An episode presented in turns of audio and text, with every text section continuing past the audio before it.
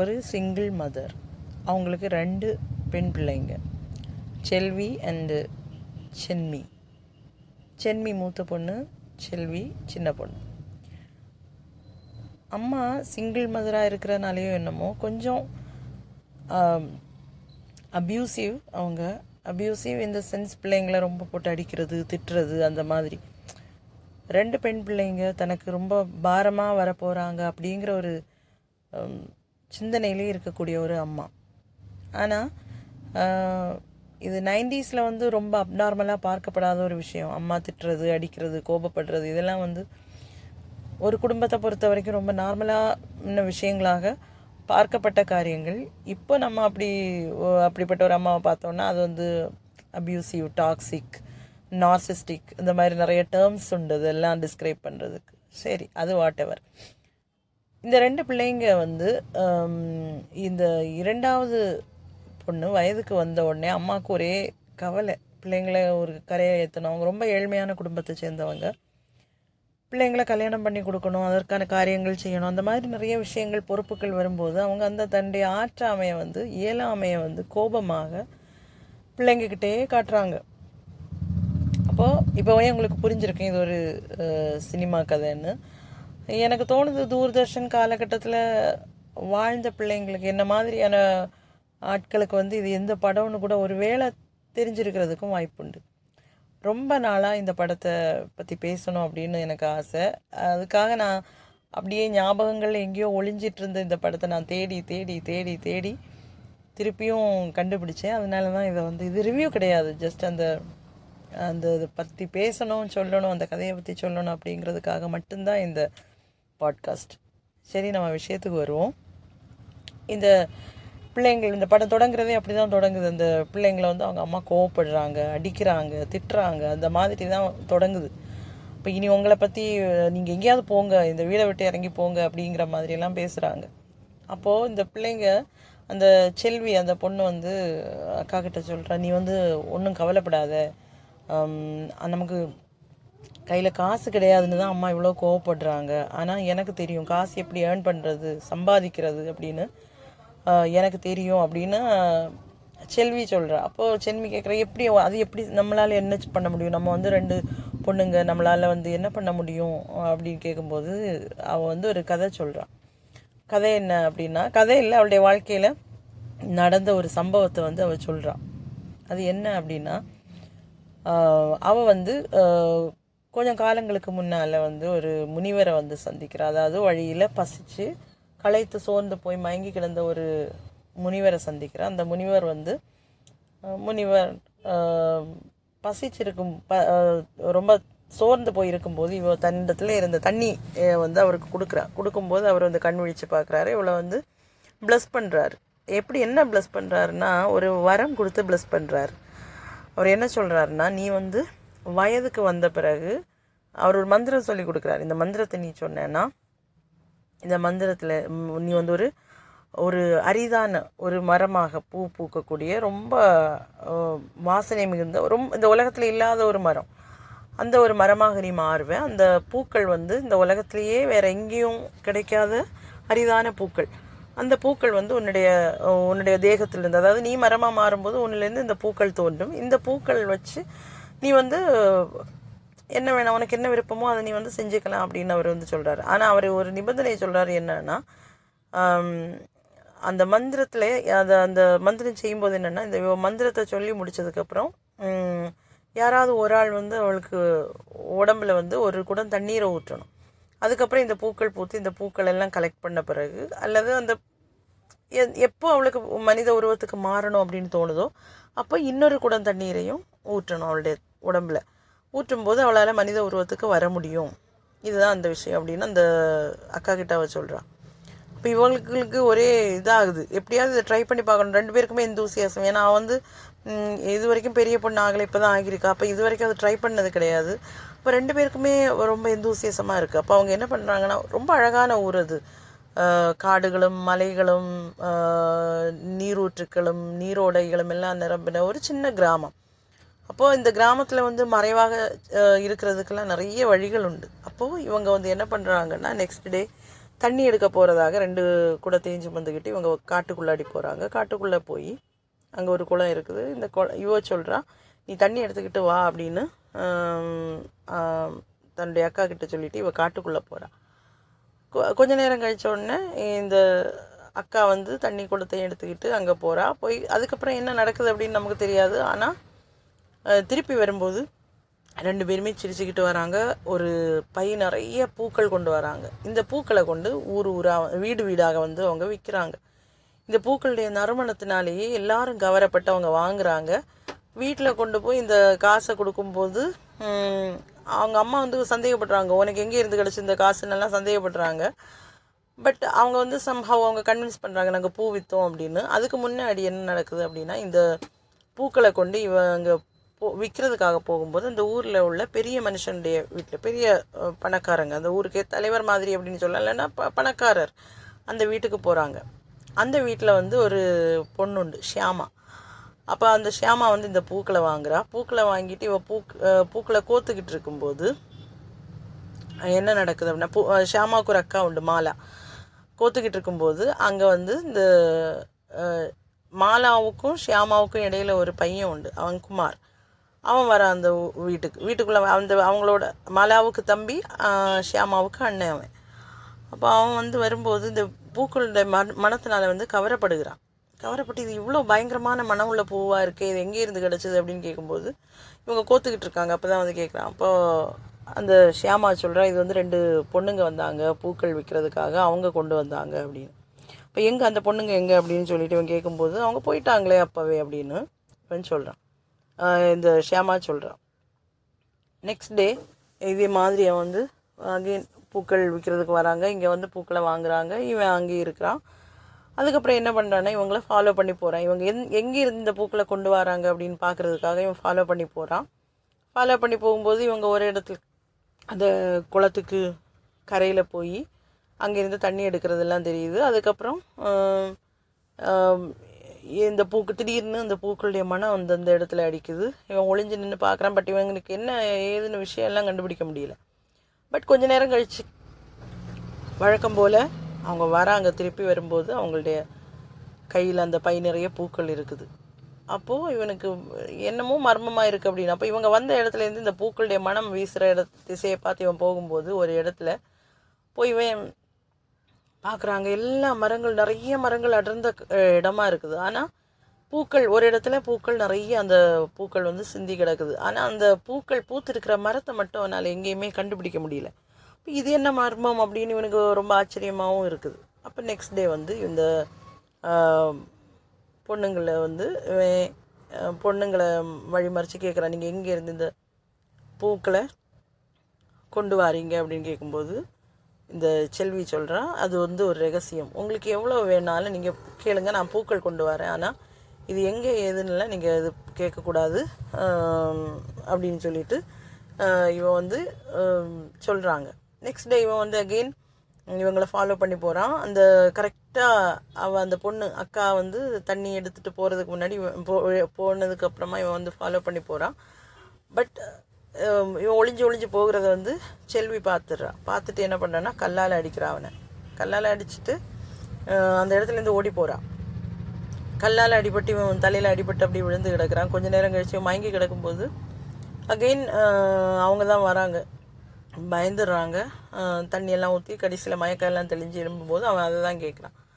உடனே அவள் சொல் அவளுக்கு பயம் ஆகி போச்சு, இவளுடைய ரகசியங்கள் கண்டுபிடிக்கப்பட்டுருமோ அப்படின்னு. அப்போது ரகசியம் முனிவர் ஏற்கனவே சொல்லியிருப்பார், இந்த ரகசியங்கள் இது ரொம்ப ரகசியமாக இருக்கணும், இல்லைன்னா உன்னுடைய உயிருக்கே சில வேளை வந்து ஆபத்தாக முடியலாம், அப்படி இந்த வரம் வந்து உனக்கு ஒரு ஆபத்தாக முடியலான்னு அவர் வார்ன் பண்ணியிருப்பார்.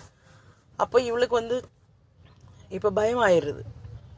என்ன பயம்னா, இனிமே இந்த பூக்களை எடுக்கிறதுக்காக இந்த காட்டுக்குள்ளே வரும்போது இவன் தொடர்ந்து வர்றதுக்கு வாய்ப்பு இருக்குது, அப்போ ரகசியங்கள் கண்டுபிடிக்கப்படும், அப்போ இனிமேல் இதை செய்ய முடியாது அப்படின்னு சொல்லிட்டு இவனுக்கு இவளுக்கு ரொம்ப கோபம் வருது. அப்போது உனக்கு இப்போ திருப்தி ஆச்சு இல்லை, இனி எங்களுடைய நாங்கள் அந்த பூக்களை எங்களுக்கு கொண்டு வர்றதுக்கு முடியாது, எங்களுடைய பிழைப்பிலையே நீ மண்ணள்ளி போட்டுட்ட, இப்போ உனக்கு திருப்தி தானே அப்படின்னு இவன் வந்து சொல்கிறான்.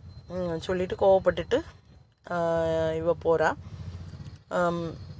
இவன் வந்து என்ன பண்ணுறான்னா, அந்த ஷியாமா பொண்ணு இருக்கு இல்லையா, அந்த ஷியாமா பொண்ணு வந்து ரொம்ப புத்திசாலி. இவனுடைய சிறிய சிறிய மாற்றங்களை கூட தன்னுடைய அண்ணனுடைய மாற்றங்களை எல்லாம் அவன் கண்டுபிடிக்கிறான். அப்போ அவன் வந்து கேட்குறா, நீ வந்து அந்த பொண்ணு பொண்ணை பற்றியே விசாரிச்சுட்டு இருந்தியே, நீ இப்போ என்ன ஏன் இப்படி இருக்க, நீ அந்த பொண்ணை நினச்சிதான் நீ இவ்வளோ அவன் வீட்டில் வந்து சோர்வாப்படுத்திருக்கும் போது நீ அதை அவளை நினச்சிதானே அப்படி இருக்க அப்படின்னு சொல்லிட்டு, நீ நான் அவளை கல்யாணம் பண்ணிக்க ஆசைப்படுறியா, அவளை விரும்புறியா அப்படின்லாம் கேட்குறா. அவன் கோவப்படுறான். கடைசியில் இவன் என்ன பண்ணுறான்னா அவங்க அப்பா கிட்டே போய் சொல்கிறான், எனக்கு இந்த பொண்ணை கல்யாணம், இப்படி ஒரு பொண்ணு இருக்கா இந்த ஊரில் இந்த இடத்துல, அவளை கல்யாணம் பண்ணிக்கணும்னு எனக்கு ஆசை அப்படின்னு கேட்குறான். ஆனால் இவர் வந்து ரொம்ப பெரிய பணக்காரர் இல்லையா, அவர் வந்து அந்த ஏழை குடும்பத்துலேருந்து பொண்ணெல்லாம் எடுக்க முடியாது அப்படின்னு அவர் கோவப்படுறாரு பயங்கரமாக. நீ என்ன நினச்சிக்கிட்டு இப்படி சொல்கிற அப்படின்னு சொல்லிட்டு கோவப்படுறாரு. கோவப்படும்போது இவன் சொல்கிறான், அப்படி இல்லை எனக்கு அவளை பிடிச்சிருக்கு அப்படின்னு சொல்கிறான். கடைசியில் அவன் சாப்பிட மாட்டேன் அப்படின்னு சண்டை போட்டு படுத்துகிறான் அவங்க அப்பா சம்மதிக்காதனால. அப்போது இந்த ஷியாமா வந்து அவங்க அக்கா மாலை அங்கே தங்கி இருக்காள், அவள் அவளை கல்யாணம் பண்ணி இன்னொரு வீட்டில் கல்யாணம் பண்ணி கொடுத்துருக்காங்க. அவள் இப்போதைக்கு அவங்க அப்பா அம்மா கூட விருந்து, அம்மா கிடையாது அவங்களுக்கு, அப்பா கூட வந்து விருந்துக்காக தான் அந்த வீட்டில் வந்திருக்கா அவள். அப்போது ஷியாமா சொல்கிறேன், இந்த பொண்ணுக்காக தான் அண்ணா இப்படி சாப்பிடாம படுத்துருக்குது அப்படின்னு சொன்னோடனே அவங்க அக்கா வந்து என்ன பண்ணுறாங்கன்னா அவங்க அப்பாவை கன்வின்ஸ் பண்ணுறாங்க. அது கன்வின்ஸ் பண்ணுறதெல்லாம் நமக்கு காட்ட மாட்டாங்க. பட் நெக்ஸ்ட் டே இந்த பொண்ணோட வீட்டுக்கு, செல்வியோட வீட்டுக்கு இவங்க அக்கா போகிறாங்க. அங்கே போய் அவங்க அம்மா கிட்ட பேசுகிறாங்க, செல்வி வந்து எங்கள் என்னோடய தம்பிக்கு வந்து கல்யாணம் பண்ணிக்கிறதுக்காக தான் நான் கேட்குறதுக்காக தான் வந்தேன் அப்படின்னு அவங்க அம்மா பேசுகிறாங்க. அவங்க அம்மா கிட்ட பேசுகிறாங்க. உடனே அம்மா வந்து பயங்கரமாக கோவப்படுறா, அது எப்படி பெரிய பொண்ணு இருக்கும்போது எப்படி சின்ன பொண்ணை வந்து கல்யாணம் பண்ணி கொடுக்க முடியும் அப்படின்லாம் கேட்கும்போது மாலா சொல்கிறாங்க, இல்லை அது வந்து என்னுடைய, நீங்கள் பெரிய பொண்ணை பற்றி கவலைப்பட வேண்டாம், என்னுடைய புருஷனுடைய சொந்தத்தில் யாருக்கோ சொந்தத்திலே இல்லை தம்பிக்கா என்னமோ அதை அவளை பேசி முடிச்சிடலாம். உங்களுடைய இளைய மண் மகளை அதாவது செல்வியை வந்து குமாருக்கு கல்யாணம் பண்ணிக்கணும், க பண்ணிக்கிறதுக்கு நீங்கள் சம்மதிக்கணும் அப்படின்னு இவங்க சொல்கிறாங்க. அவங்க அம்மாவுக்கு ஒரே சந்தோஷம். ஒரே நாளில் வந்து ரெண்டு இதுமே அவங்கள பொறுத்த வரைக்கும் அது ஒரு பெரிய பாரம், அது வந்து பாரம் வந்து நம்ம இறக்கி வச்சிடலாம் அப்படின்னு சொல்லிட்டு சொல்கிறாங்க. வேணா நீங்கள் பிள்ளைங்களை இப்போ வேணா வேணா நீங்கள் கூட்டிகிட்டு போங்க, ஆனால் நான் இங்கே தான் இருப்பேன், நான் இந்த வீடை விட்டு எங்கேயுமே வரமாட்டேன் அப்படின்னு தாயார் சொல்கிறாங்க. உடனே இவங்க சொல்கிறாங்க, ஓகே அது உங்கள் விருப்பம் அப்படின்னு சொல்லிட்டு கல்யாணமும் பண்ணுறாங்க. கல்யாணம் பண்ணி கொடுக்குறாங்க. குமாருக்கு வந்து இந்த பொண்ணு செல்வியை வந்து கல்யாணம் பண்ணி கொடுக்குறாங்க. அந்த பொண்ணை அவங்க சொந்தத்தில் அந்த கல்யாணம் பண்ணி முடிச்சு போயிடுறாங்க. இப்படி வீட்டுக்கு வந்துச்சு. வீட்டுக்கு வந்தால் முதல் நாள் ராத்திரி ஆகுது. அவ அவன் வந்து இவன் பக்கத்துலேயே வரல அந்த குமார். அவன் வந்து என்ன பண்ணான், ஒரு நாற்காலியில் அப்படியே உட்காந்து அப்படியே தூங்கிடுறான். இவ்வளவும் ஏன் வரல அப்படின்னு ஆலோசிக்கிறான், ஏன் என்கிட்ட வர மாட்டேங்கிறான். அப்படியே இரண்டு நாட்கள் க கழிந்து போகுது. மூன்றாவது நாள் இரவும் இதே தான் நடக்குது. அவன் வந்து வர மாதிரி இல்லை, நாற்காலியிலே போய் அப்படியே படுத்திருக்கான், சாஞ்சு படுத்திருக்கான். உடனே போய் கேட்குறான், உங்களுக்கு ஏதாவது பிரச்சனையா, என்கிட்ட கோவமா, ஏன் என்கிட்ட பேச மாட்டேங்கிறீங்க, மூணு நாளாக நான் பார்த்துட்ருக்கேன், நீங்கள் என் பக்கத்துலேயே வரதில்லையே அப்படின்னு இவ கேட்கும்போது, நான் வந்து ஒரு விஷயம் எனக்கு தெரிஞ்சாகணும், அப்போ தான் நான் நம்ம வந்து கணவன் மனைவியாக வாழ்க்கையை தொடங்க முடியும் அப்படின்னு குமார் சொல்கிறான். அது என்ன அப்படின்னு கேட்டோடனே அந்த பூவுடைய ரகசியம் என்ன அப்படின்னு கேட்குறான். அது காட்டில் இருக்கிற ஒரு அரிதான பூ, காட்டில் தான் இருக்குது, அங்கேருந்து தான் நான் பறிச்சுட்டு வரேன். உடனே இவன் சொல்ல, நான் வந்து அந்த காடு முழுசும் நான் தேடி பார்த்தேன், அங்கே அப்படி ஒரு மரமும் கிடையாது, இப்படி ஒரு பூவும் கிடையாது, அதனால் நீ போய் சொல்கிற, இது உனக்கு மட்டும் தெரிஞ்ச ஏதோ ஒரு ரகசியம், உனக்கும் உன்னுடைய அக்காவுக்கும் தெரிஞ்ச ரகசியம், அது என்னன்னு நீ சொல்லியே ஆகணும் அப்படின்னு இவன் அவளை கம்பல் பண்ணுறான். கடைசியில் வேறு வழி இல்லாமல் இவ சொல்கிறான், நான் ரகசியத்தை சொல்கிறேன் அப்படின்னு சொல்லிட்டு இவ விஷயத்த சொல்லுவான். இப்படி இப்படி முனிவருடைய வரக வரத்தை பற்றியும் இந்த பூக்கள் உண்டாகிறத பற்றியும். உடனே இவனுக்கு ஒரே ஆசை, அந்த எந்தூசியாசம், க்யூரியாசிட்டின்னு சொல்லுவோம் இல்லையா, அந்த பயங்கரமான ஒரு ஆர்வக்கோளாறு, அது அவளை வந்து அந்த மாதிரி பார்க்கணும் அப்படின்னு. அப்போ உடனே இவ சொல்லுவாள், சரி எல்லாம் கதவெல்லாம் அடைச்சாச்சு. அடிச்சுட்டு இந்த பூவை இவன் வந்து அந்த மந்திரத்தை சொல்லிகிட்டு இருக்கும்போது இவன் வந்து குடத்துலேருந்து தண்ணியை எடுத்து அவளுடைய தலையில் விடவும் அவன் வந்து மரமாக மாறுவான். அதுலேருந்து பூக்கள் இப்படியே பயங்கர மனமுடைய இந்த பூக்கள் வரும். அகெயின் அடுத்து அந்த இன்னொரு குடம் தண்ணியை விடும்போது அவள் திரும்பியும் வந்து மனுஷியாக மாற, அப்படி இந்த ரகசியத்தை வந்து அவன் கண்டுபிடிச்சிருவான், ரகசியத்தை அவன் பார்த்துருவான். கடைசியில் இந்த பூக்கள் அங்கே அவங்களுக்குடைய அன்பு மலருது. இது இந்த விஷயங்கள் ஏன்னா அவளுக்கு இந்த இந்த விஷயத்தை தெ தெரிஞ்ச உடனே அவனுக்கு வந்து ரொம்ப சந்தோஷம் ஆகுது. கடைசியில் ஒரு கணவன் மனைவியாக அவங்க வந்து அவங்க வாழ்க்கையை தொடங்குறாங்க. அது இப்படி இருக்கும்போது இந்த குளம், இந்த வீ அவங்க வீட்டுக்குள்ளே இருந்த இந்த குளத்தில் தான், இந்த குளத்துடைய கறி படிக்கட்டுகளில் தான் இந்த காரியங்கள் இவங்க செய்கிறாங்க. கடைசியில் இந்த பூக்கள், இந்த மிச்ச மீதி இருக்கிற இந்த பூக்கள் வந்து என்ன பண்ணுவோன்னா இந்த குளத்துடைய வடிகால் வழியாக இறங்கி வெளியே போகும். இந்த வெளியே போகிற இடத்துல இந்த ஷியாமா அது அது ஒரு காட்டுக்குள்ளாடி அந்த தண்ணி வடிஞ்சு போயிடும் நீரோடையா. அந்த நீரோடைய கரையில் ஷியாமாவும் ஷியாமாவுடைய சில நண்பர்களும் ஃப்ரெண்ட்ஸ், அவங்க சின்ன பிள்ளைங்க, அவங்க எல்லாம் உட்காந்துருப்பாங்க. அப்போ இந்த பூ எங்கேருந்து வருது எங்கேருந்து வருது அப்படின்னு அந்த பிள்ளைங்க வந்து கேட்பாங்க. பூக்களுடைய ரகசியம் தோழிகள் தோழிகள் கேட்ட உடனே ஷியாமாவுக்கு ஏற்கனவே கொஞ்சம் சந்தேகங்கள், அதாவது இந்த குமாரனுடைய கியூரியாசிட்டி மாதிரி அவளுக்கும் சில சந்தேகங்கள், அவளுக்கு தானே சில சந்தேகங்கள் அவளுக்கு இருக்க தான் செய்யுது. அப்போது இவன் வந்து சொல்கிறான், இந்த பூக்கள் எங்கேருந்து வருது எனக்கு, எங்கேருந்து உருவாகுதுன்னு எனக்கு தெரியாது, ஆனால் இந்த தண்ணியில் வரக்கூடிய பூக்கள் வந்து எங்கேருந்து வருதுன்னு எனக்கு தெரியும். அது வந்து எங்கள் வீட்டு குளத்தில் இருந்து தான் இந்த தண்ணி இது இந்த பூக்கள் வந்து ஓடி வருது அப்படின்னு இவன் சொல்கிறான். கடைசியில் என்ன ஆகுது அப்படின்னா இவளுக்கு வந்து ஏற்கனவே இந்த பூக்களுக்கும் தன்னுடைய அண்ணனுடைய மனைவி தன்னுடைய அண்ணிக்கும் ஏதோ சம்பந்தம் இருக்குது அப்படிங்கிற ஒரு சிறிய சந்தேகம் அவளுக்கு இருக்குது. அப்படி இருக்கும்போது ஒரு நாளைக்கு என்ன ஆகுது அப்படின்னா இவங்க இந்த மாலா குமாரனுடைய அக்கா வந்து தன்னுடைய கணவனுடைய வீட்டுக்கு வந்து திரும்பி போகிறதுக்கான போகிறதுக்காக வந்து அவங்க தயாராகிறாங்க. அப்போது செல்வி வந்து சொல்கிறான், நீங்கள் நீங்களும் போகணும், அம்மா அக்கா தனியாக இல்லை போகிறாங்க, அதனால் நீங்களும் போகணும் அப்படின்னு சொல்லும்போது, இல்லை நான் வந்து உன்னை விட்டு எங்கேயும் போக மாட்டேன் அப்படின்னு குமார் தாயங்க இவ சொல்கிறா, இல்லை நீங்கள் போகணும் அப்படின்னு கம்பல் பண்ணுறான். அப்படின்னா நீயும் கூட வா அப்படின்னு கேட்கும்போது, இல்லை ஷியாமா தனியாகிடுவா, சின்ன பொண்ணு, அவளை தனியாக விட்டுட்டு எப்படி வர்றது, அதனால நீங்கள் போயிட்டு வாங்க அப்படின்னு சொல்லும்போது, அப்படின்னா நான் போகணுன்னா ஒரு நிபந்தனை இருக்குது அப்படின்னு குமார் சொல்ல, என்ன நிபந்தனைன்னு கேட்கும்போது, இப்போவே நீ வந்து அந்த மரமாக மாறணும் அப்படின்னு இவன் கேட்குறான்.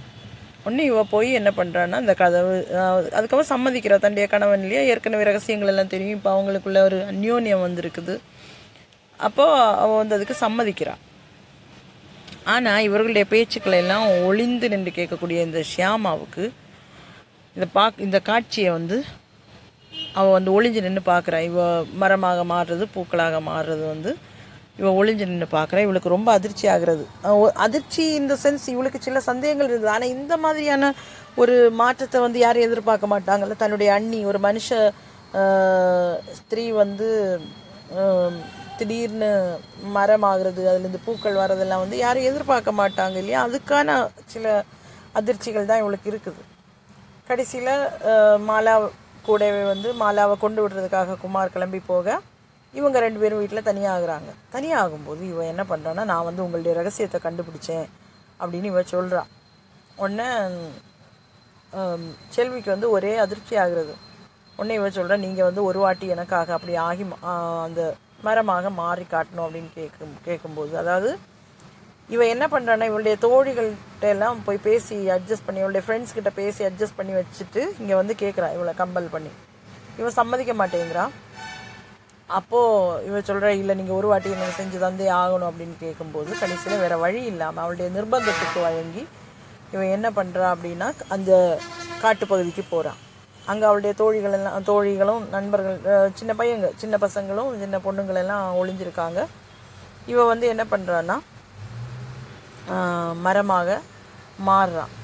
இவன் வந்து சொல்கிறான், இந்த ரெண்டு குடம் தண்ணி இருக்குன்னு. இல்லை இல்லை அதெல்லாம் எனக்கு தெரியும், நான் எல்லாமே பார்த்துட்டேன், அதனால் அதெல்லாம் எனக்கு தெரியும், எல்லா தயாரெடுப்புகளோடு தான் நான் வந்திருக்கேன் அப்படின்னு சொல்லிட்டு ஒரு குடம் தண்ணியை எடுத்து அவளுடைய தலையில் விடவும் அவன் வந்து மரமாக மாறுறா. பூக்கள் வருது. இதுக்குள்ளே என்னமோ ஒரு விஷயத்துக்காக இவ அந்த இடத்த விட்டு வெளியே போகிறான். அவளுடைய நண்பர்கள் வந்து வந்துடுறாங்க. வந்து அந்த மாறுறதை வந்து அவங்க பார்க்கல, அந்த பட் அந்த மரத்தை வந்து அவங்க பார்க்குறாங்க. அதை பார்க்கும்போது நிறைய பூக்கள் பூத்து அந்த விசித்திரமான மரத்துக்கு மேலெல்லாம் அவங்க ஏறி விளையாடுறாங்க. சின்ன பிள்ளைகளுக்கே உரிய அந்த ஒரு இது இருக்கும் இல்லையா, அந்த குறும்பும் அந்த விளையாட்டுத்தன்மையிலே அவங்க வந்து அந்த கொப்புகள்லாம் அந்த கிளைகள்லாம் ஏறி விளையாடும் போது இவர்களுடைய அந்த இவர்கள் ரொம்ப கொஞ்சம் அதிக ஆக்ரோஷமாக விளையாடும்போது அந்த அந்த அதிர்ச்சியில் வந்து அந்த கிளை வந்து ஒரு ரெண்டு கிளைகள் வந்து உடைந்து விழுது. உடைந்து விழும்போது இது வந்து இவளுக்கு பயங்கரமான வலியை தருது. பட் அவளுக்கு வந்து அவ மரமாக இருக்கிற அவளுக்கு எதுவுமே சொல்ல முடியாத ஒரு சூழ்நிலையில் இருக்குது. அப்படி இருக்கும்போது இந்த வெளியே போன அதாவது அங்கேருந்து போன அந்த ஷியாமா வந்து திருப்பி வரும்போது இவ இந்த எல்லாரும் இப்படி நின்று விளையாடுறது பார்த்தோன்னா அவளுக்கு அதிர்ச்சி ஆகுது. உடனே அவங்கள வந்து விரட்டி விடுறா. இவ விரட்டி விட்டுட்டு இந்த கை இந்த கிளைகள் எல்லாம் வந்து நொறுங்கி போய் கிடக்குது.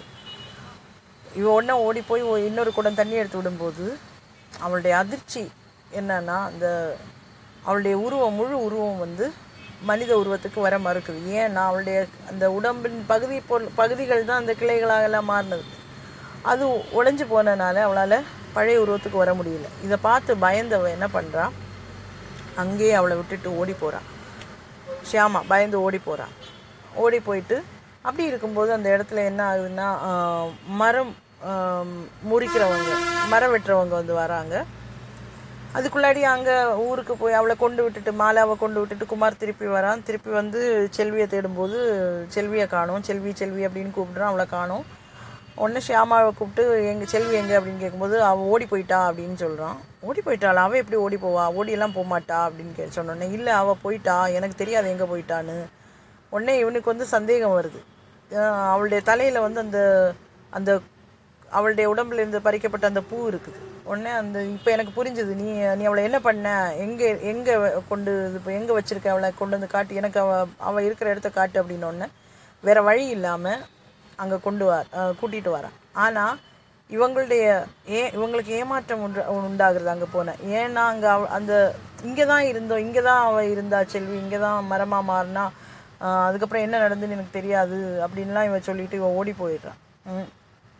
ஓடி போனோடனே அங்கே அந்த மரமே காணும். ஏன்னா இந்த மரம் முறிக்கிறவங்க வந்து அவளை எடுத்துகிட்டு போயிட்டாங்க. அப்படி என்ன நடக்குது அப்படின்னு இந்த மீன் அவன் வந்து அங்கேருந்து கிளம்பி ஏமாற்றத்தோடு கிளம்பி போகிறான். அந்த மரம் முறிக்கிறவங்க என்ன பண்ணுறாங்கன்னா அதில் ஒரு ஒருத்தர் வந்து அவருடைய வீட்டுக்கு வந்து இவளை தன்னுடைய வண்டியில் வச்சு கொண்டு வராரு. அதாவது அந்த மெயின் ட்ரங்கு மட்டும் அந்த மெயின் மரத்தினுடைய மேஜர் ஒரு ட்ரங்க் இருக்கும் இல்லையா, அதனுடைய மரப்பகுதி அந்த கிளைகள் ஒன்றும் இல்லாமல் அவ்வளோத்தையும் எடுத்துகிட்டு வராரு. வீட்டுக்கு வந்தோடனே மனைவி அவங்களுக்கு ஒரு மனைவி இருக்கா, அவன் மனைவி கிட்ட சொல்கிறாரு இது இந்த இது என்னது, ஏன் எங்கே வச்சுருக்கீங்க அப்படின்னு கேட்டோடனே இது வந்து பாரு அதை பாரு, அதனுடைய முகத்தை பாரு, மனுஷ முகம் மாதிரியே இருக்குது, எனக்கு அதை விட்டுட்டு வர முடியலை, அங்கே காட்டுக்குள்ளே எப்படி அந்த விலங்குகளுக்கு இடையிலலாம் விட்டுட்டு வர்றது, அதனால் நான் அந்த எடுத்துகிட்டு வந்தேன். ஆமாம் பா ரொம்ப அழகாக ஒரு கொ பொண்ணு மாதிரியே இருக்குதே அப்படின்னு இந்த மனைவியும் சொல்லுவாள். அப்போது இவ நீ என்ன பண்ணுறது இது அப்படின்னு சொன்னோடனே வீட்டுக்குள்ளெல்லாம் வைக்க வேண்டாம், நமக்கு வெளியவே வச்சிடலாம் அப்படின்னு வெளியே வச்சுட்டு இவங்க ராத்திரி அவங்க படுக்க போயிடுவாங்க. படுக்க போயிட்டு காலையில் ஆகும்போது இந்த விறகு முறிக்கிற அதாவது மரம் வெட்டுற அந்த சின்ன சின்ன துண்டுகளாக வெட்டக்கூடிய ஒருத்தன் வந்து அவங்க வீட்டில் வழக்கமாக வந்து செய்கிறவன் தான். அவன் வந்து என்ன பண்ணுவான்னா மரம் துண்டு மரங்களை வந்து துண்டுகளாக மர அவங்க கொண்டு போட்டிருக்க மரங்களை துண்டுகளாக முறித்து கொண்டிருப்பான். அந்த துண்டுகளை இப்போ மற்ற துண்டுகளெல்லாம் முறிச்சிட்டு இந்த மெயின் ட்ரங்க் அதாவது செல்வியுடைய உடம்பு இருக்கு இல்லையா அதை வந்து முறிக்கிறதுக்காக போகும்போது அதுக்குள்ளே அந்த ஆள் வந்துடுவார் ஓடி. என்ன பண்ண பார்த்தேன், நீ என்ன ஏன் இப்படி பண்ண அப்படின்னோடனே இது நான் எப்பவும் பண்ணுறது தானே, நான் மரத்தை முறிக்கிறதுக்காக வந்தேன், மரம் தானே இது அப்படின்னோடனே இது ஒன்றும் மரம் கிடையாது பாரு, நீ அந்த முகத்தை பாரு, அதுக்கு மனுஷன் மாதிரியே இருக்குது, ஆடா ஆமாம் ரொம்ப அழகாக இருக்கே அப்படின்னு சொல்லிட்டு அவனும் கண்ணத்தையெல்லாம் பிடிச்சி கிள்ளியெல்லாம் விட்டுருவான். உடனே நீ போ நீ அதை தொடாது அப்படின்னு அவனை விரட்டி விட்டுட்டு அப்போ அதுக்குள்ளாடி மனைவியும் வந்துடுவான். என்ன ஆச்சுன்னொடனே இது இங்கே வச்சுருக்கிறது வந்து ரொம்ப ஆபத்து, நம்ம ஏதாவது பண்ணணும், என்ன பண்ணுறதுன்னு தெரியலையே அப்படின்னோடனே அந்த அந்த ஆள் சொல்கிறோம் எனக்கு ஒரு ஐடியா இருக்குது, நமக்கு இதை கொண்டு போய் ஃபாரஸ்ட் ஆஃபீஸரோட ஆஃபீஸில் கொண்டு வில்லேஜ் ஆஃபீஸில் அந்த எல்லையில் கொண்டு போய் வச்சிடலாம், அவங்களோட ஆஃபீஸில் கொண்டு வச்சுட்டு வந்துடலாம் அப்படின்னு சொன்னோன்னா ஆமாம் வேறு வழி இல்லை, நமக்கு இங்கே இருக்கிற இருக்கிறது வந்து நமக்கும் அதுக்கும் ஆபத்து, அதனால நம்ம கொண்டு போயிடுவோம் அப்படின்னு சொல்லிட்டு நீங்கள் கொண்டு போய் வச்சுருங்க அப்படின்னு மனைவி சொல்லிவிட்டு இவக்கிட்ட வந்து மன்னிப்பும் கேட்பாங்க. மன்னிச்சிரு எங்களுக்கு ஒன்றை வந்து காப்பாற்ற முடியலை, இதை விட்டால் எங்களுக்கு வேறு வழி தெரியலை அப்படின்னு. ஆனால் செல்வி ஒன்றுமே பேச ஒன்றும் மாட்டாள், எதுவுமே சொல்ல மாட்டா, ஒன்றும் சொல்ல மாட்டா, அப்படியே க கண்களை மூடி அப்படியே இருப்பான். தலை மட்டும்தான் இருக்கும், மீதி பாகங்கள் எல்லாம் வந்து மரமாகவே இருக்கும். இப்படி இருக்கு நாட்கள் வந்து கடந்து போகும். அப்படி இருக்கும்போது செல்வி வந்து காணலை அப்படிங்கிற அந்த சோகத்திலேயே அவனுடைய குமாரனுடைய மனநிலைமை வந்து பாதிக்கப்படும். மனநிலைமை பாதிக்கப்பட்டு அவன் வந்து ஊர் ஊராக கிழிஞ்ச துணியெல்லாம் துணியெல்லாம் கிழிஞ்சு போட்டு ஒவ்வொரு மரங்களாக அவளை தேடிட்டே நடப்பான். ஏன்னா அவனுக்கு தெரியும் ஒவ்வொரு மரமாக எங்கேயோ மரமாக மாறி இருப்பாளோ அப்படின்னு சொல்லிட்டு ஒவ்வொரு மரங்கள் விதவிதமான பூக்கள் பூக்கக்கூடிய பெரிய பெரிய மரங்கள் இப்படியே ஒவ்வொரு மரங்களாக தேடி தேடி தேடி தேடி அப்படியே நடந்துக்கிட்டே இருப்பான். அப்படியே நாட்கள் போயிட்டே இருக்கும். ஒரு நாளைக்கு இந்த மாலாவுடைய வீட்டில் அவங்க வீட்டில் இருக்கக்கூடிய வேலைக்காரி வந்து மாலாவை வந்து கூப்பிட்டு போவாங்க. ஓ இங்கே பாருங்கள் ஒரு பெரிய அதிசயம் நடந்திருக்கு அப்படின்னு. என்ன அதிசயம்னு கேட்டோடனே ஒரு மரத்துண்டை வந்து நம்முடைய வேலைக்காரங்க வந்து வீட்டில் கொண்டு வச்சுருக்காங்க. அதனுடைய முகம் வந்து பார்க்குறதுக்கு இந்த ஒரு பொண்ணு மாதிரியே இருக்குது, அதுவும் செல்வி மாதிரியே இருக்குது அப்படின்னு. செல்வி மாதிரி இருக்கா, நீ என்ன பண்ண சொல்கிற அப்படின்னு சொல்லிட்டு நீங்கள் வந்து தான் பாருங்களேன் அப்படின்னு சொல்லிட்டு கூட்டிகிட்டு போகும்போது நிஜமாகவே செல்வி மாதிரியே இருக்கும். ஆனால் இவங்களுக்கு அது செல்வி தான் அப்படின்னு ஒன்றும் தெரியாது. பார்த்தா செல்வியும் காணாமல் போயிட்டா. இதை பொண்ணை பார்க்குறதுக்கும் செல்வி இந்த மரத்தை பார்க்குறதுக்கு அப்படி இருக்குது அப்படின்னொன்னே இதை வெளியே போடுறதுக்கு இந்த மாலாவுக்கு மனசு வராது. இப்போ அவங்க என்ன பண்ணுவாங்க அப்படின்னா, நீ வந்து பத்திரமா இதை எடுத்து உள்ளே வச்சிரு அப்படின்னு சொல்லிட்டு ஒரு ஸ்டோர் ரூம் மாதிரி ஒன்றில் வந்து வேலைக்காரங்கள்ட்ட சொல்லி அங்கே கொண்டு வச்சுருவாங்க. அதுக்குள்ளே அடி என்ன நடக்கும் அப்படின்னா, இப்படியே இந்த ஒன்று ரெண்டு நாட்கள் தாண்டி போகும்னு தோணுது. ஒரு நாளைக்கு வந்து ஆட்கள் வந்து பார்க்கும்போது இந்த குமார் வந்து மயங்கி ஒரு ஆற்றங்கரையில் படுத்துருக்கிறத ஆட்கள் பார்ப்பாங்க. கடைசியில் அவன் வந்து பெரிய வீட்டு பிள்ளை இல்லையா, அப்போ எல்லாருக்கும் அவனை கண்டுபிடிக்கிறது ஈஸியாக இருக்கும்னு நினைக்கிறேன். அப்போது அந்த தகவலும் வந்து மாலாவுக்கு தான் வரும். இப்போ மாலா வந்து பார்க்கும்போது தன்னுடைய சகோதரன் வந்து இந்த ஒரு நிலைமையில் இருக்கிறத பார்த்தோன்னே அவன் வந்து அவனை குளிப்பாட்டி. ஸோ அவனுக்கு வந்து ஆக்சுவலி இந்த இவ்வளோ காணலையேங்கிற ஏக்கத்தினாலே சோகத்தினாலேயும் தான் அந்த மாதிரி ஆகும்னு தோணுது.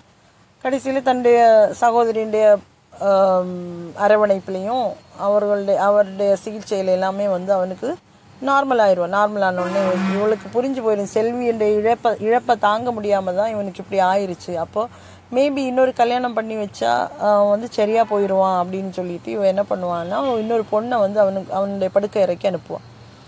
அவன் வந்து அவளை பார்த்த உடனே கேட்பான், ஒன்னா ஒன்னால் வந்து மரமாக மாற முடியுமா, பூக்கள் தர முடியுமா அப்படின்லாம் கேட்பான். அது அவளுக்கு ரொம்ப வித்தியாசமாக இருக்கும். அவள் சொல்லுவாள், என்ன கேட்குறீங்கன்னு எனக்கு புரியல அப்படின்னு சொல்லுவாள்.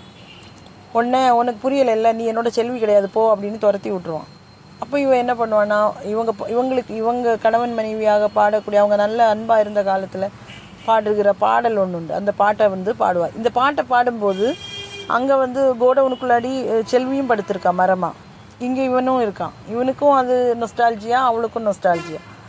அப்படி இவன் வந்து வந்து கேட்பான், நீ யார் இந்த பாட்டை உனக்கு சொல்லி தந்தா அப்படின்னு கேட்பான். உடனே அவள் சொல்லுவாள், அது வந்து இந்த வீட்டில் இருக்கவங்க தான் சொல்லி தந்தாங்க. க அந்த ஒரு லேடியோட பேர் சொல்லுவாள், அந்த அந்த பொண்ணு தான் எனக்கு சொல்லி தந்தது, கௌரி, அவள் தான் சொல்லி தந்தா அப்படின்னு சொன்னோடனே, நீ ஏன் இந்த பாட்டை பாடுற, இது எங்களோட பாட்டு, நீ பாடக்கூடாது அப்படின்னு சொல்லி அவளை கோமா விரட்டி விட்ருவான்.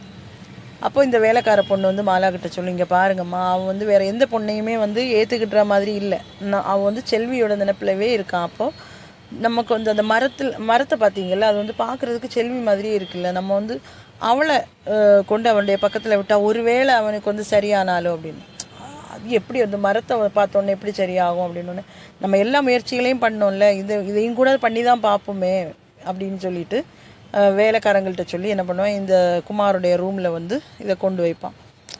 கொண்டு வச்சுட்டு இந்த வேலைக்கார பொண்ணு சொல்லும், நீங்கள் வந்து ஒருக்கா அந்த இந்த முகத்தை பா மாலா அக்கா வந்து உங்களுக்காக ஒரு ஒன்று அனுப்பியிருக்காங்க, நீ இதை நீங்கள் அதை பாருங்களேன் அப்படின்னு சொன்னோடனே, இவங்க ஏற்கனவே ஒரு பொண்ணு அனுப்புனாங்க இல்லையா, அந்த கோவத்துலேயும் இருப்பான். அதெல்லாம் பார்க்க முடியாது போ, வேறு ஏதாவது வேலையை பாரு அப்படின்னு சொல்லிட்டு இவன் கோவப்படவும், நீங்கள் ஒருக்கா பார்த்து தான் பாருங்களேன். கடைசியில் இந்த பாட்டு இந்த பாட்டை வந்து இவன் பாடுவான். ரொம்ப சோகத்தில் பாடும்போது இந்த பாட்டை கேட்க கேட்க செல்விக்கு அழுகையாக வரும். அப்போ வந்து அவன் ஒரு முனகலோடு அழுதுட்டு இருக்கிறத பார்த்தோன்னா, யார் அழுகிறீங்க யார் அழுகிறீங்க, என்னோட பாட்டை கேட்டு ஏன் அழுகிறீங்கன்னு அப்படி தேடி தேடி வந்து கடைசியில் இவளை வந்து ஒரு சோரில் சாரி சாத்தி வச்சுருக்கும். ஏன்னா அவளுக்கு வந்து நிற்க முடியாது இல்லையா.